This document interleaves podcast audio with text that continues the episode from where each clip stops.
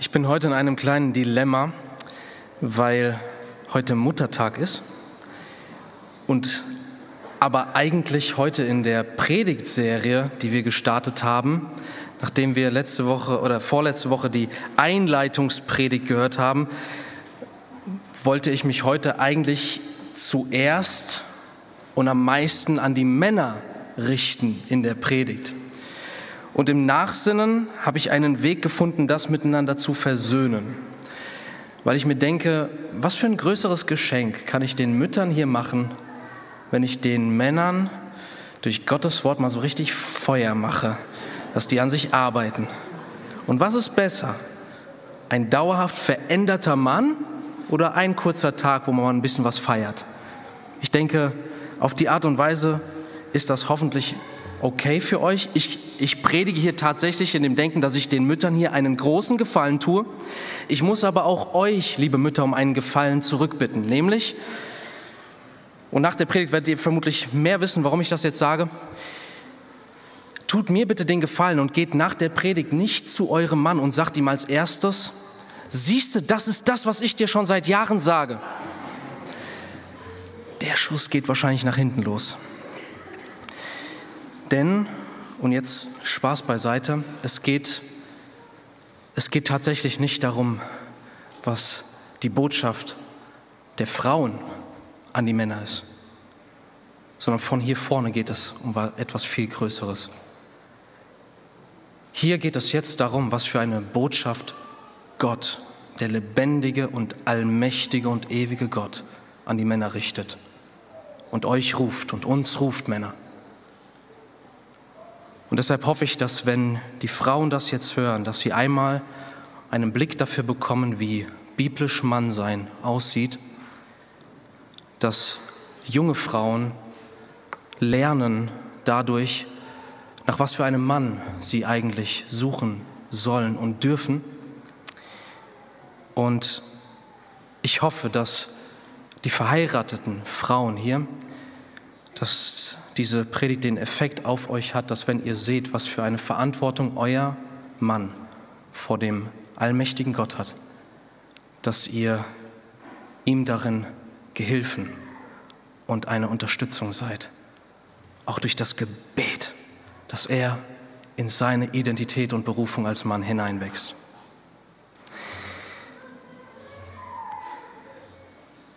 R.C. Chapman sagte, ein Mann der seine Familie nach biblischen Prinzipien führt, verherrlicht Gott mehr als ein gerechter Herrscher, der ein Königreich regiert. Ich glaube, dass dieser Satz im Sinne Gottes ist.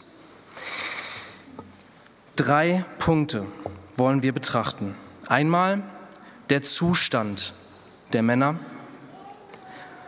Zweitens die Berufung Gottes an uns Männer. Und dann drittens die Gnade Gottes für uns Männer. Zunächst mal zum Zustand. Was ist überhaupt ein Mann?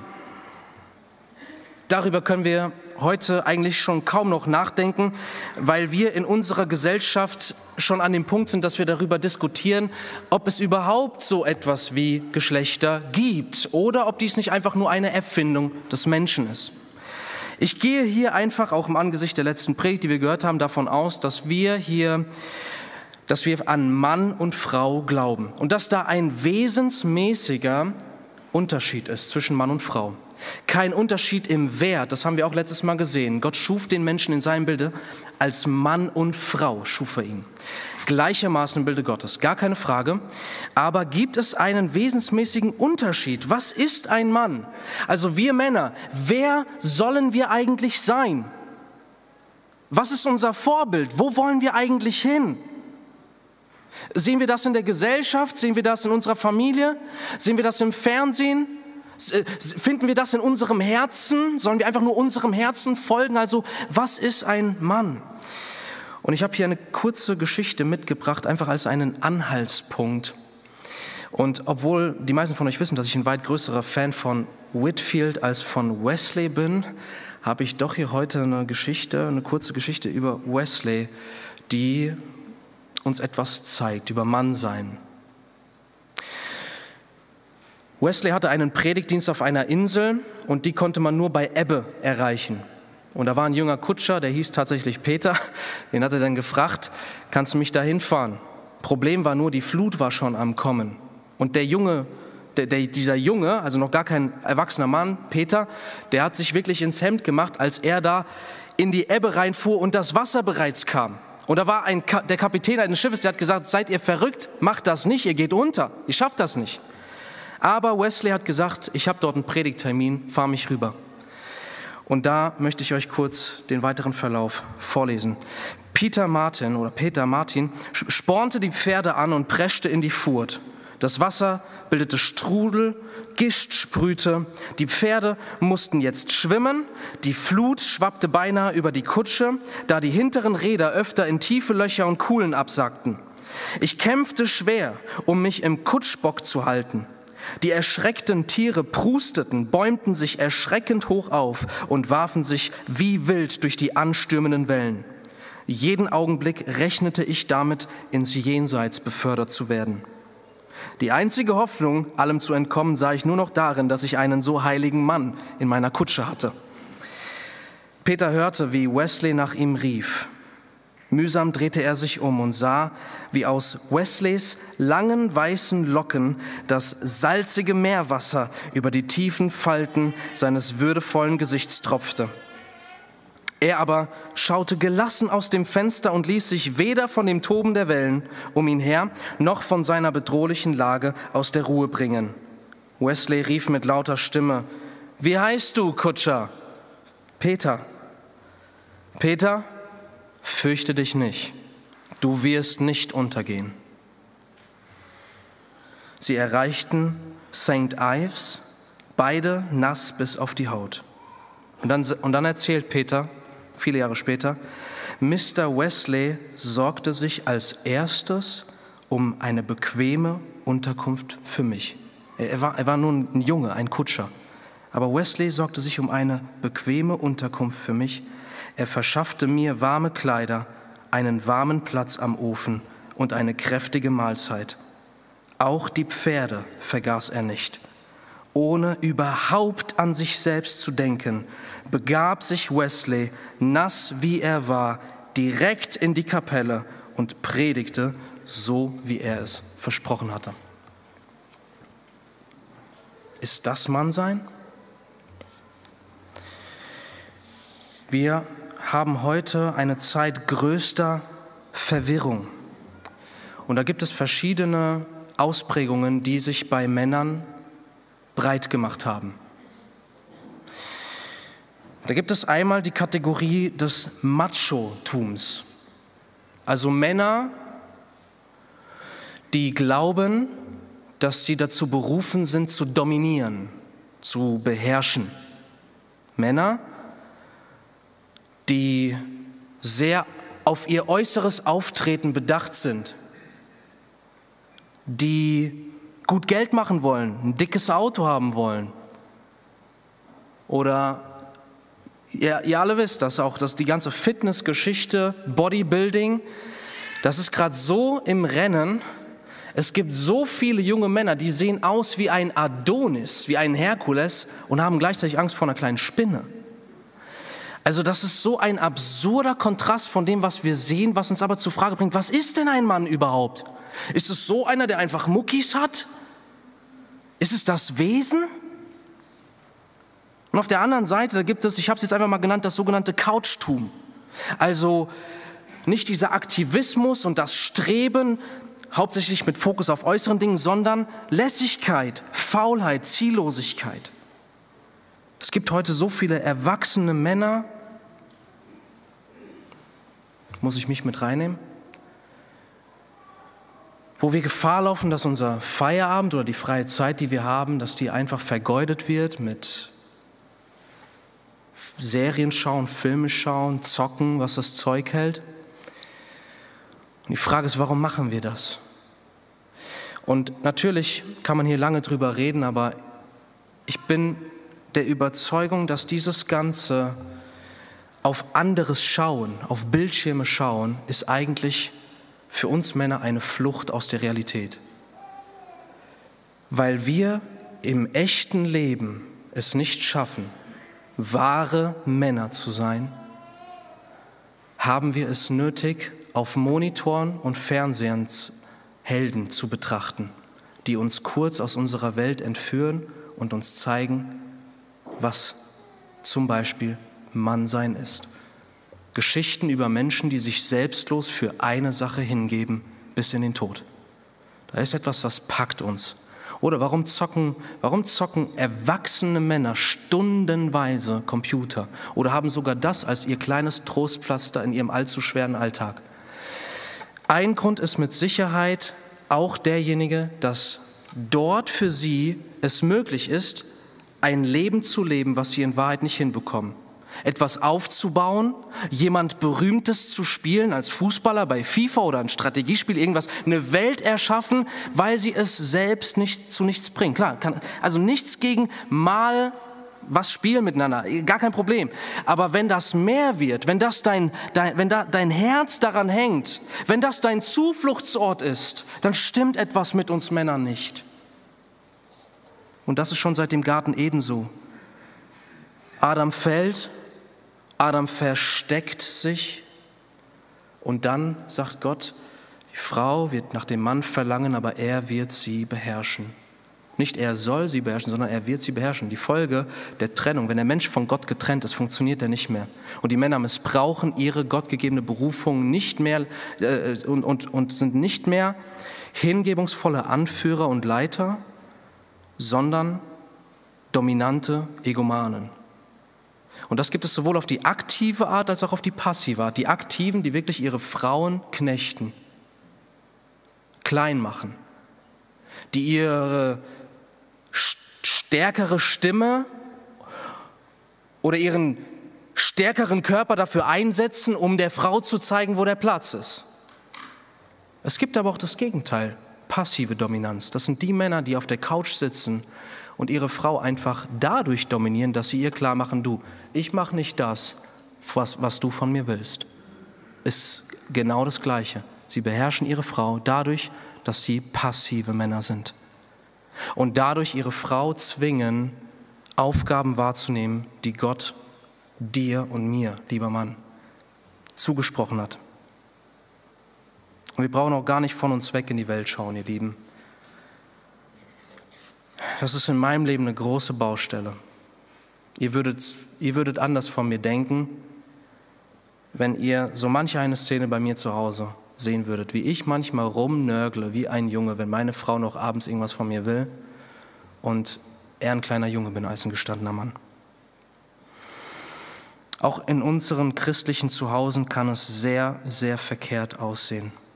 Da ist es oftmals so, dass hier im Gottesdienst, ja, da spielen wir alle ganz toll eine Rolle da ist die Frau da, ordnet sich dem Mann unter und der Mann, der ist hier der Mann, aber sobald es dann zu Hause ist, da werden die Rollen wieder getauscht und der Mann hängt seine Verantwortung wie die Jacke genauso am Eingang der Wohnung auf, überlässt seine Frau sich selbst, überlässt seine Kinder sich selbst. Oder, und ich rede hier aus Seelsorgeerfahrungen, okay? Das alles gibt es hier. Oder die Männer, die so ein theologisches Kopfwissen haben, die zu mir kommen und wir führen tolle Unterhaltungen über feinste Facetten der Theologie und deine Frau verzweifelt an dir zu Hause. Also wir müssen hier erstmal sehen, hier gibt es ein Problem. Hier gibt es ein Problem. Und das erkennen wir einmal dadurch, dass wir auf uns und um uns herum blicken und einfach sehen, hey, das ist nicht so, wie es sein sollte. Und ich bin nicht der Mann, der ich eigentlich so gerne wäre. Aber, und damit kommen wir zum zweiten Punkt, wir erkennen vor allen Dingen, da, äh, dass etwas nicht stimmt, daran, wenn wir uns vor Augen halten, zu was Gott uns Männer eigentlich beruft. Wer bist du als Mann? Die Welt kann dir nicht sagen, wer du bist. Nur Gott kann es. Und er zeigt uns den Weg. Und dafür möchte ich heute im zweiten Punkt Gottes Berufung an uns Männer ähm, ins Buch der Sprüche hineinschauen. Und das dürft ihr gerne aufschlagen, weil wir hier eine ganze Menge betrachten werden. Ins Buch Sprüche. Und im Buch Sprüche möchte ich mit euch fünf Punkte über das Wesen und die Berufung des Mannes betrachten, um uns zu zeigen, was eigentlich unsere Berufung ist, Männer, und unsere Verantwortung, für die der Herr uns zur Rechenschaft ziehen wird. In letzter Zeit gab es immer wieder von irgendwelchen großen Firmen, dass da große CEOs und Manager Geld veruntreut haben und ins Gefängnis gekommen sind, von ganz oben nach ganz unten. Und wenn wir das sehen, dann würden wir, glaube ich, alle sagen, absolut gerechtfertigt. Hallo, die sind mit einem Geld, was ihnen gar nicht gehört hat, falsch umgegangen. Und dann müssen sie natürlich dafür, für das, was ihnen anvertraut war, auch Rechenschaft ablegen. So auch wir, liebe Männer. Wir werden mit dem, was Gott von uns fordert und was, mit, womit er uns beauftragt und mit allem, was er uns anvertraut hat, werden wir vor Gott Rechenschaft ablegen. Also was ist es, wozu Gott uns ruft? Es ist erstens Verantwortung, zweitens Gottesfurcht, drittens Arbeit und Fleiß, viertens selbstlose Liebe, fünftens treue Sexualität. Erstens Verantwortung. Die Sprüche sind von Salomo an wen geschrieben? An seinen Sohn. Also hier schreibt ein weiser Mann an einen noch unreifen Mann und will ihn Weisheit lehren will ihn zu einem Mann formen. Deswegen heißt es nur mal als Beispiel Kapitel 1, Vers 8, höre mein Sohn, Kapitel 1, Vers 10, mein Sohn, Vers 15, mein Sohn, Kapitel 2, Vers 1, mein Sohn, 3, Vers 1, mein Sohn, 3, Vers 11, mein Sohn. Also hier werden zuerst in diesem Weisheitsbuch die Söhne, die Männer angesprochen. Sie werden zuerst gerufen. Das ist das Muster der ganzen Bibel. Nach dem Sündenfall, da sagt Gott nicht Adam, Eva, was ist los, sondern er sagt Adam, wo bist du?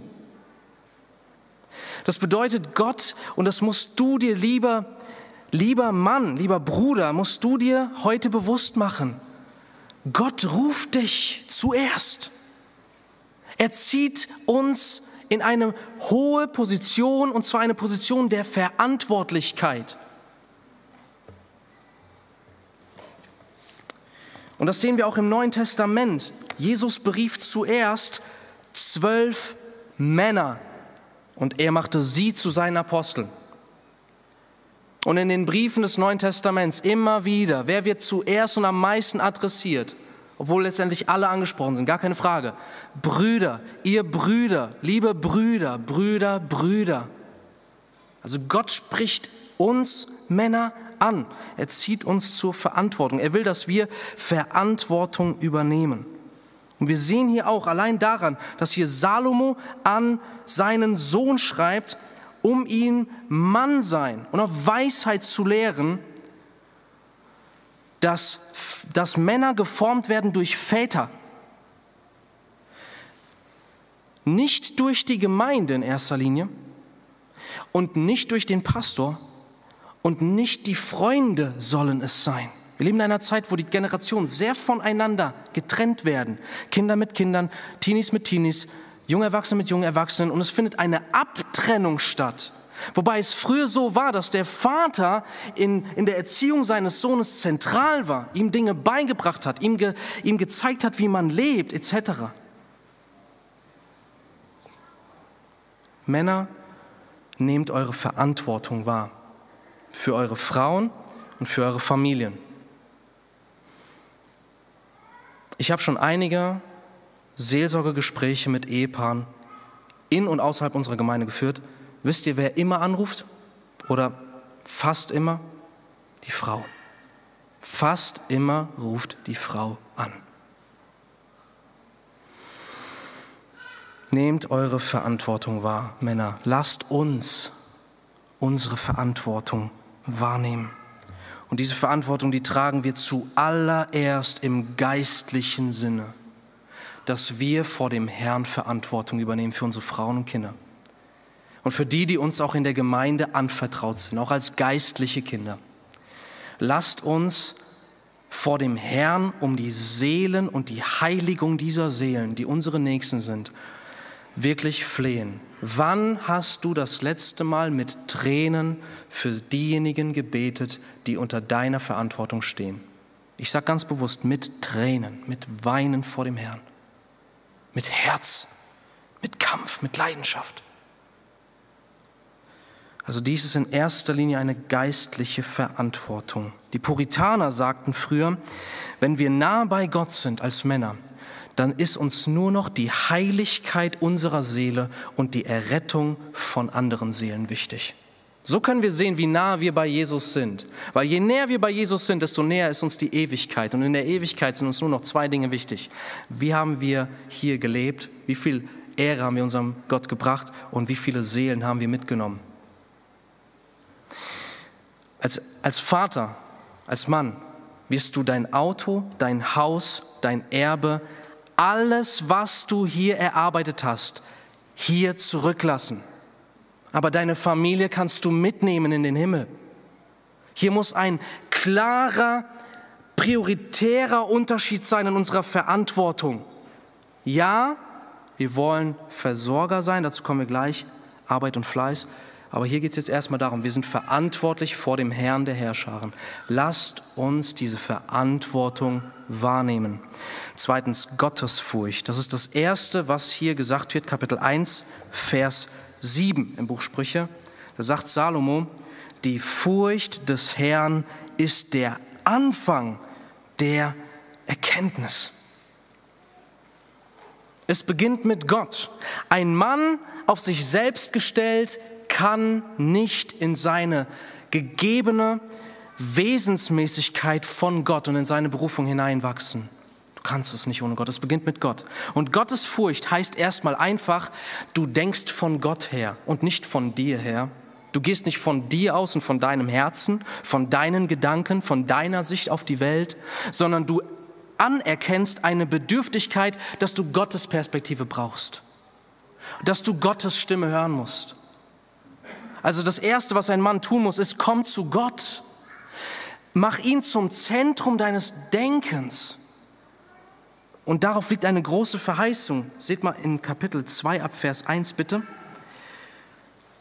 Kapitel 2 ab Vers 1, mein Sohn, wenn du meine Reden annimmst und meine Gebote bei dir verwahrst, sodass du dein Ohr aufmerksam auf Weisheit hören lässt, dein Herz neigst zum Verständnis. Ja, wenn du dem Verstand rufst, deine Stimme erhebst zum Verständnis, wenn du ihn suchst wie Silber und ihm nachspürst wie nach verborgenen Schätzen, dann wirst du die Furcht des Herrn verstehen und die Erkenntnis Gottes finden.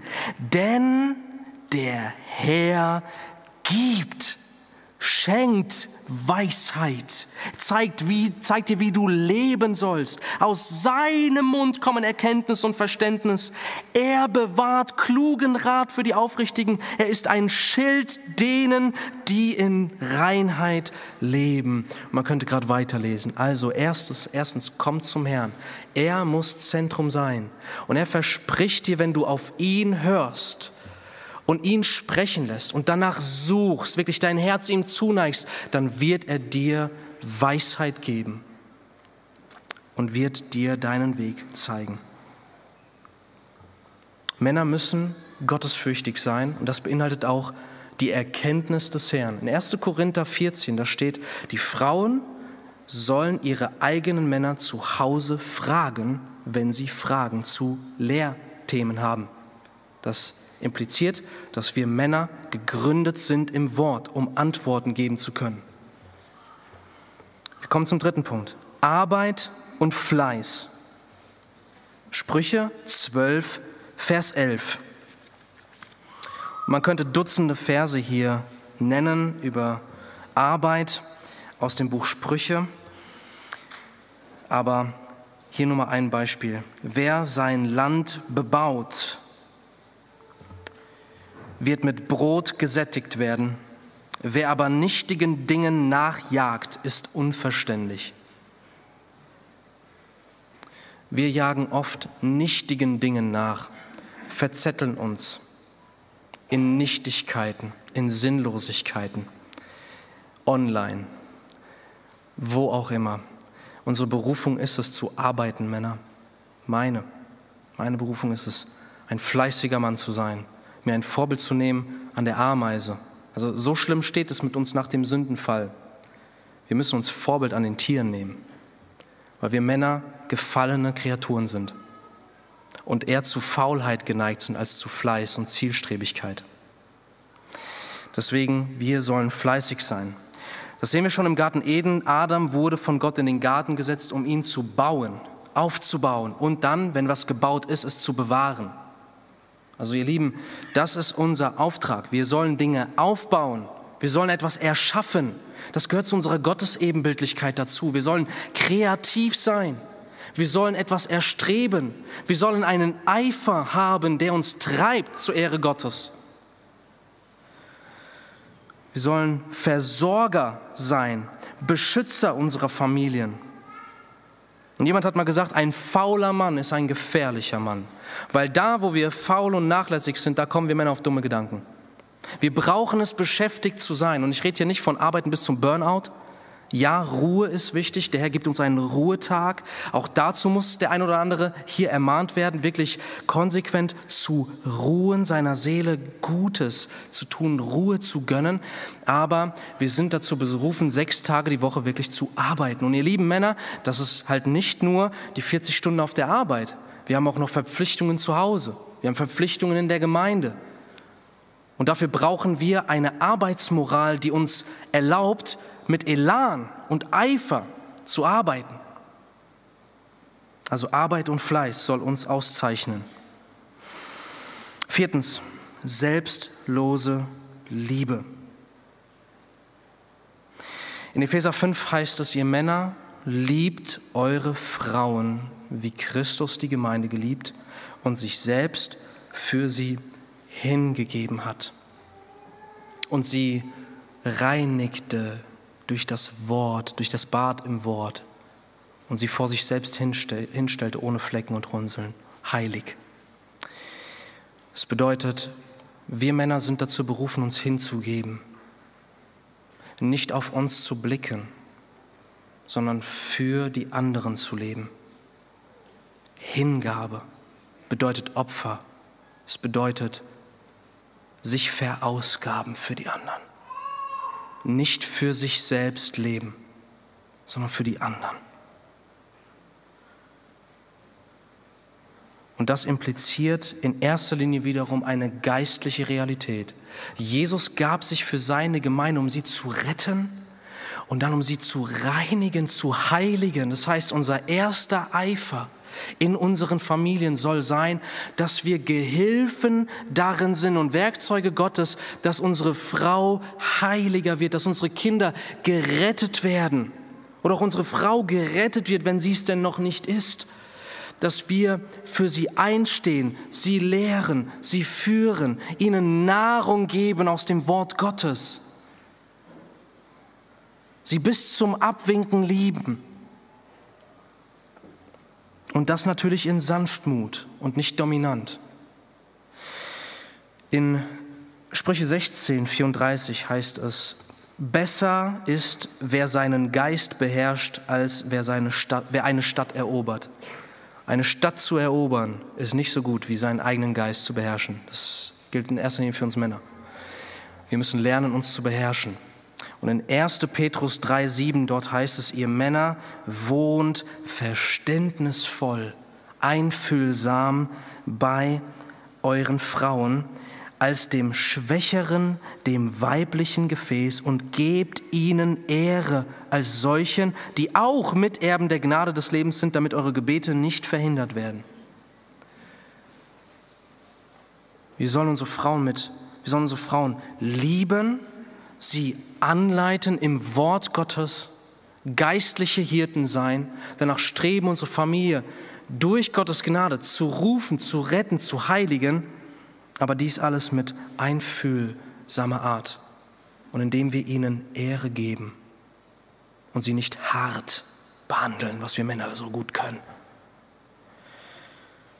Fünfter Punkt, letzter Punkt, treue Sexualität. Bitte schlagt auf Sprüche 5, Verse 18 und 19. Das ist ein ganz wichtiger Punkt, werden wir auch noch drüber sprechen, beim, wenn wir in einer Predigt über das Thema Kindererziehung sprechen. Aber hier sei das auf jeden Fall genannt, weil es uns Männer betrifft. Sprüche 5, Vers 18, dort ist die Rede von der eigenen Ehefrau. Sie wird hier als Quelle und auch anders bezeichnet. Also deine Quelle sei gesegnet und erfreue dich an der Frau deiner Jugend, der lieblichen Hirschkuh, damalige Poesie, alles gut, Frauen sind keine Kühe. Ne? So. Also, erfreue dich an der Frau deiner Jugend, der lieblichen Hirschkuh und anmutigen Gämse. Ihre Brüste mögen dich berauschen zu aller Zeit. Sei trunken stets in ihrer Liebe. Also einmal sehen wir hier sexuelle Treue, Zärtlichkeit, Leidenschaft. Lies mal das Buch Hohelied, werden wir auch noch drüber reden. Die Bibel redet weit mehr über Sexualität, als wir es in der Gemeinde tun. Und wir wollen, dass das hier kein Tabuthema ist, ihr Lieben. Weil alles über das, das Wort Gottes redet, darüber wollen wir auch in der Hoffnungskirche reden. Und hier ist es eine so offenkundige Sprache. Ihre Brüste mögen dich berauschen. Sei trunken in ihrer Liebe. Sei berauscht in der Liebe. Also Sexualität ist ein Feuer Gottes, was er uns gegeben hat. Etwas Herrliches und Wichtiges. Und da müssen wir Männer darauf achten, dass wir dieses Feuer nicht sterben lassen. Und das beginnt damit, dass wir sexuell enthaltsam leben. Denn darauf kann ich eine Garantie geben, in dem Moment, wo Pornografie in, unseren, in, in den Gedanken unserer, von uns Männern Raum fasst, da geht das Feuer für unsere Frau flöten. Und das hat schlimme Auswirkungen auf unsere Frau. Und das muss nicht nur hier YouPorn sein oder andere pornografischen Webseiten, sondern Softporn. Ja, guck dir eine stinknormale Serie an. Sexszenen und dadurch, ja, und dann sagen wir, oh ja, komm. Also ich habe mal von einem Christen gehört, der hat dann wirklich ein erwachsener Mann, da kommt so eine Bettszene in einem stinknormalen Film und er macht so und wurde dafür ausgelacht. Und jetzt denke ich mir, eigentlich ist über mich zu lachen, weil jedes Bild, das ich in meine Gedanken lasse, das ist in meiner Erinnerung. Und da läuft vieles ab und rattert und rattert und kommt dann vielleicht in dem Moment meiner Schwäche hoch und es wird mehr draus. Aus Vernachlässigung wird Versuchung, aus Versuchung wird Sünde. Hier müssen wir aufpassen. Und ich kann wiederum positiv garantieren, in dem Moment, wo wir Männer kompromisslos, penibel, wirklich nur auf unsere Frau blicken, nicht auf die Bikini-Werbung von HM, nicht auf die seitliche Werbung auf der Website, schon gar nicht auf Schlimmeres. Ihr Lieben, da wird die Leidenschaft für unsere Frau größer und auch schlicht und ergreifend die Schönheit unserer Frau uns viel bewusster und anziehender. Der Satan will das kaputt machen, natürlich. Denn oftmals ist es so, dass wenn man als Ehepaar miteinander schläft und intim ist, führt das, weil wir Männer leider manchmal anders nicht dazu zu bewegen sind, dann zu den tiefgründigsten Unterhaltungen, die wir miteinander haben, wo wir beieinander liegen, zärtlich einander streicheln, Darf man das jetzt mal so von hier sagen? Ist das okay? Wer ist gerade total innerlich verkrampft? Ja? Ich glaube, das darf man sagen. Aber hier ist wichtig, dass wir eine treue Sexualität leben. Und auch ganz wichtig, hier redet Salomo mit seinem Sohn darüber. Und er sagt seinem Sohn, die Frau deiner Jugend, also die, mit der du dich vermählst in jungen Jahren, an der sollst du dich berauschen. Junge, du sollst dich an ihren Brüsten berauschen. Gib Gas, das ist wundervoll. Ja, das ist gut, das ist richtig. Das heißt, ihr lieben Väter und letztendlich auch Mütter, das Thema Sexualität muss in unseren Heimen eine Priorität haben. Und da muss ich fragen, wie viele von uns Vätern haben so eine Beziehung zu ihren Kindern, dass man den Eindruck hat, man könnte unbefangen über Sexualität sprechen? Und wer wird sich jetzt total komisch fühlen nach dem Motto, könnte, würde ich niemals machen, wenn du nicht mit deinen Kindern darüber redest? Väter mit den Söhnen, Frauen mit den Töchtern. Ähm, wenn du das nicht machst, dann machen es andere.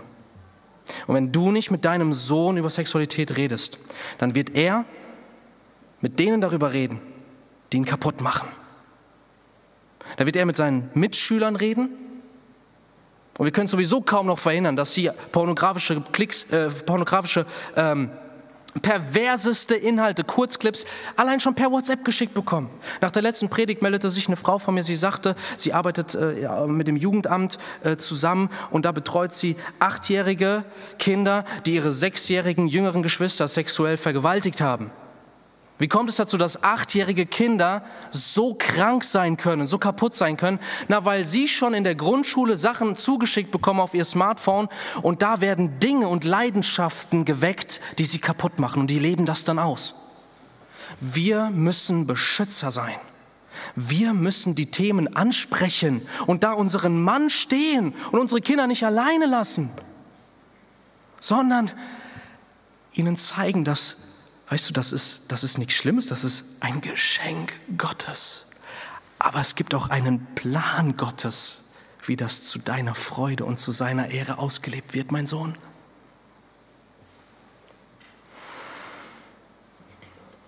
Das zu dem Punkt, zu dem zweiten Punkt, Gottes Berufung an uns Männer. Gott ruft uns zu Verantwortung. Gott ruft uns zu Gottes Furcht. Gott ruft uns zu fleißiger Arbeit, Strebsamkeit, zu selbstloser Liebe und Hingabe und dazu treue Liebhaber zu sein. Ich könnte mir vorstellen, dass das Herz der einen oder anderen Frau hier gerade höher schlägt, weil sie sich denkt, ja, das wäre ein Mann, dem ich so gerne folgen würde. So möchte ich meinen Mann sehen. Ich, ich will diese Größe in ihm sehen. Bete für ihn. Sei ihm eine Gehilfin darin. Ich kann euch gar nicht sagen, was für ein Unterschied ist. Und ich bin mir sicher, für meine Frau ist das okay, wenn ich das sage, weil ich mache hier auch oft genug mich selbst fertig an der Kanzel.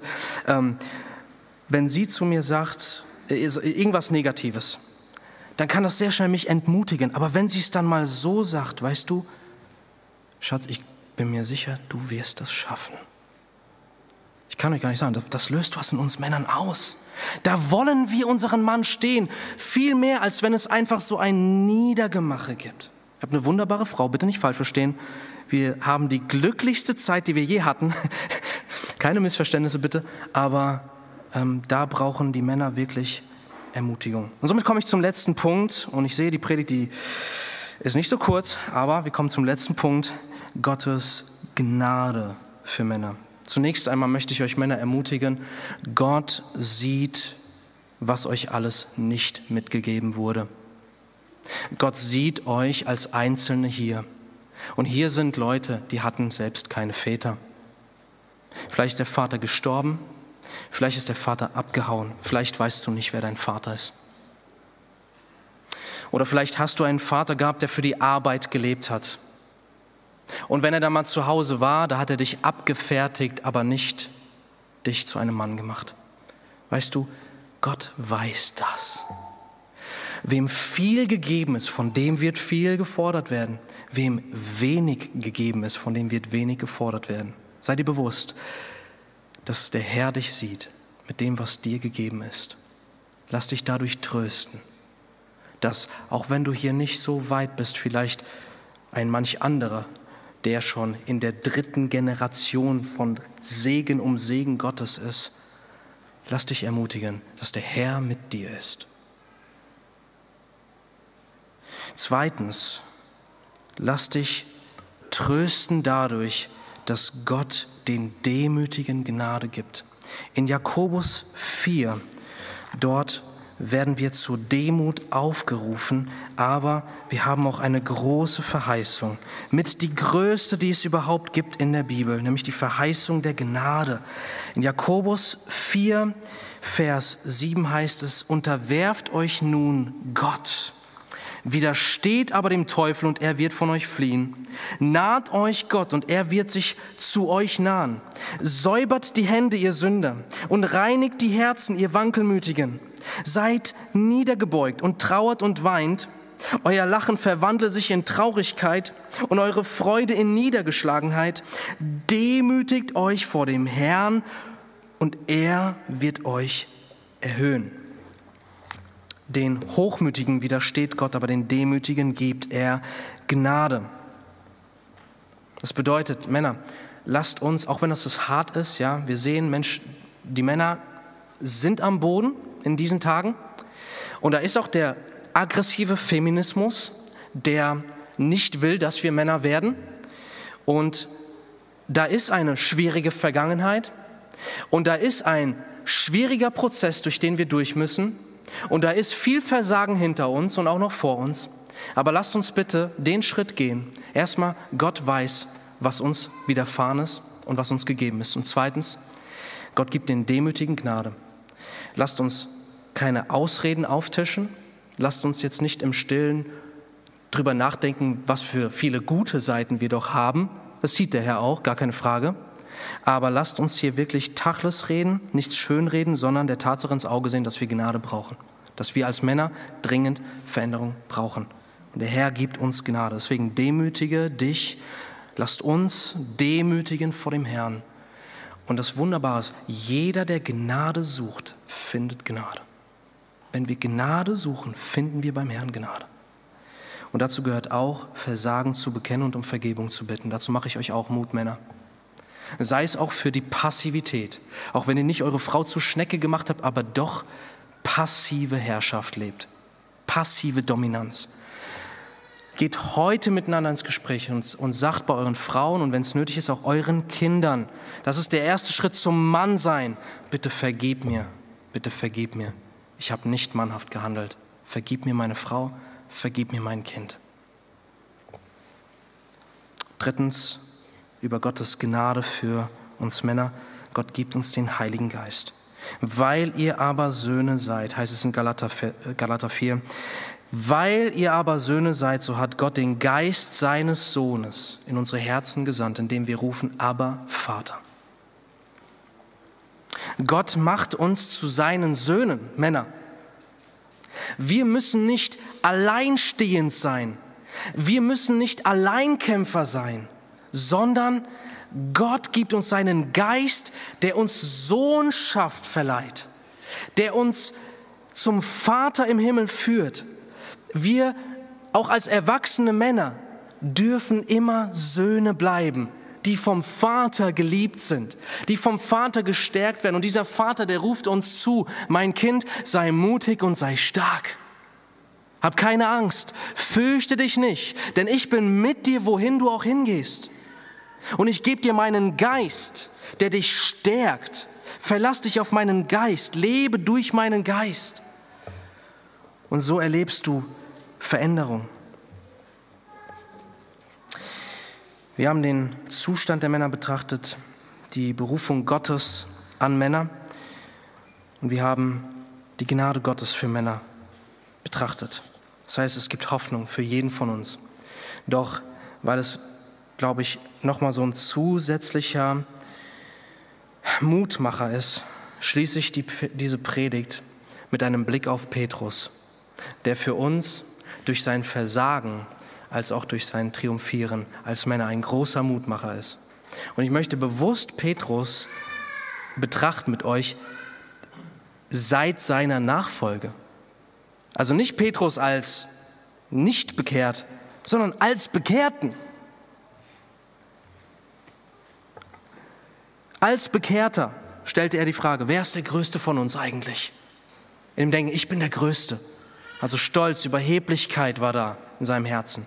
Aber Jesus schickt ihn nicht von sich, sondern er formt ihn. Er weist ihn zurecht. Er ist geduldig. Petrus greift zum Schwert, will jemanden töten. Jesus sagt, tu das Schwert weg, Petrus. Er sagt nicht, Junge, hast du sie noch alle? Mit dir will ich nichts mehr am Hut haben. Er weist ihn zurecht und er geht weiter mit Jesus. Petrus schläft, während Jesus seinen schwersten Kampf hat in Gethsemane. Petrus sagt, kannst du nicht eine Stunde mit mir wachen? Er sagt nicht, du bist kein Freund, Petrus, geh, ich habe die Schnauze voll. Er ist geduldig mit Petrus. Er formt ihn und weist ihn zurecht. Jesus wird gefangen genommen, Petrus ergreift die Flucht und lässt den besten Freund, den es jemals gab, eiskalt im Stich. Doch Jesus hatte ihm bereits vorher gesagt, du wirst fliehen, du wirst mich hängen lassen, aber ich weiß, dass du wieder kommen wirst. Weißt du, ich habe selbst dafür gesorgt, weil ich für dich gebetet habe, Petrus. Auch da sagt er nicht, bis hier und nicht weiter, sondern ich bekomme dich dahin, wo ich dich haben will. Ich habe gesagt, du sollst ein Fels sein, Petrus, und du sollst ein wahrer Mann Gottes sein, und ich werde dich dahin bringen. Dann Verrat.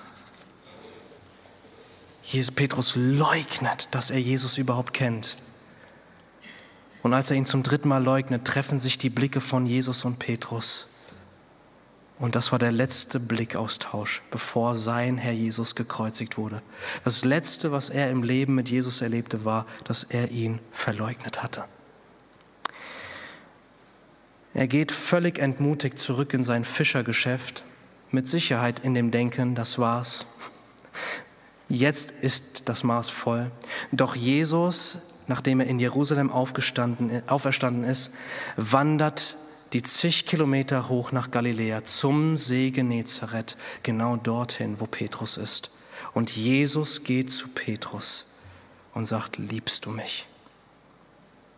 Er tut nicht, als wäre nichts, aber er prüft die Liebe von Petrus, vergibt ihm und nicht nur das, er sagt direkt in diesem Atemzug, weide meine Schafe, nimm meinen Auftrag an. Und so dürfen wir auch uns ermutigen lassen.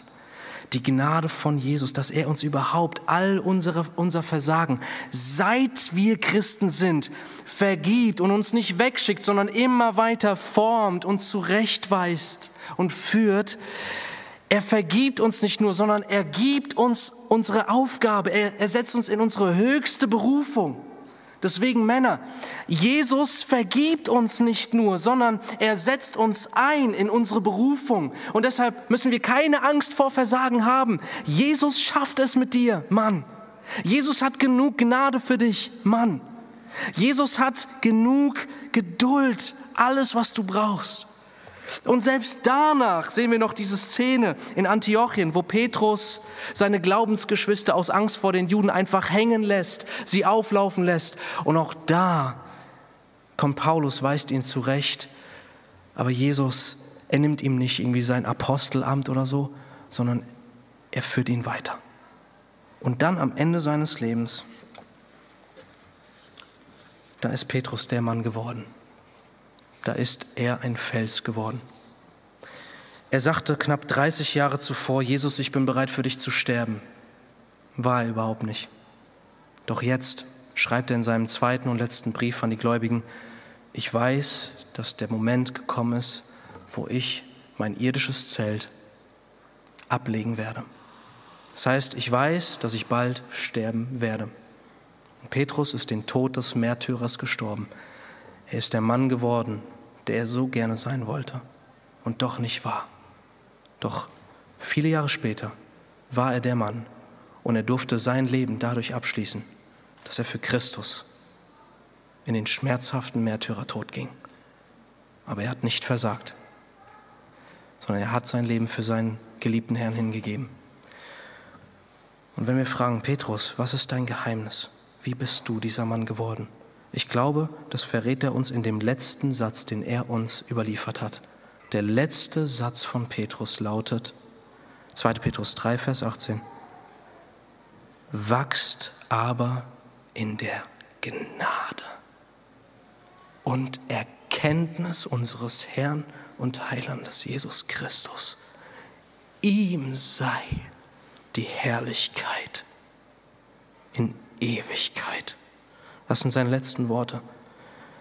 Petrus sagt, als er der Mann Gottes geworden ist, der wirkliche Petrus, der Fels, da sagt er uns Männer nicht, letzter Satz, Männer, reißt euch am Riemen, schnallt euch an, bekommt das irgendwie gebacken, sondern er sagt uns, wachst in der Gnade. Wachst darin komplett und alles, was ihr braucht, von Jesus zu zehren. So werdet ihr Männer. Wachst darin, ihn kennenzulernen und euch von ihm Gnade geben zu lassen für alles und jede Situation. Und das wünsche ich uns Männern. Möge der Herr durch seinen Heiligen Geist uns hier zu Männern formen, die es wert sind, dass man zu ihnen aufsieht. Amen.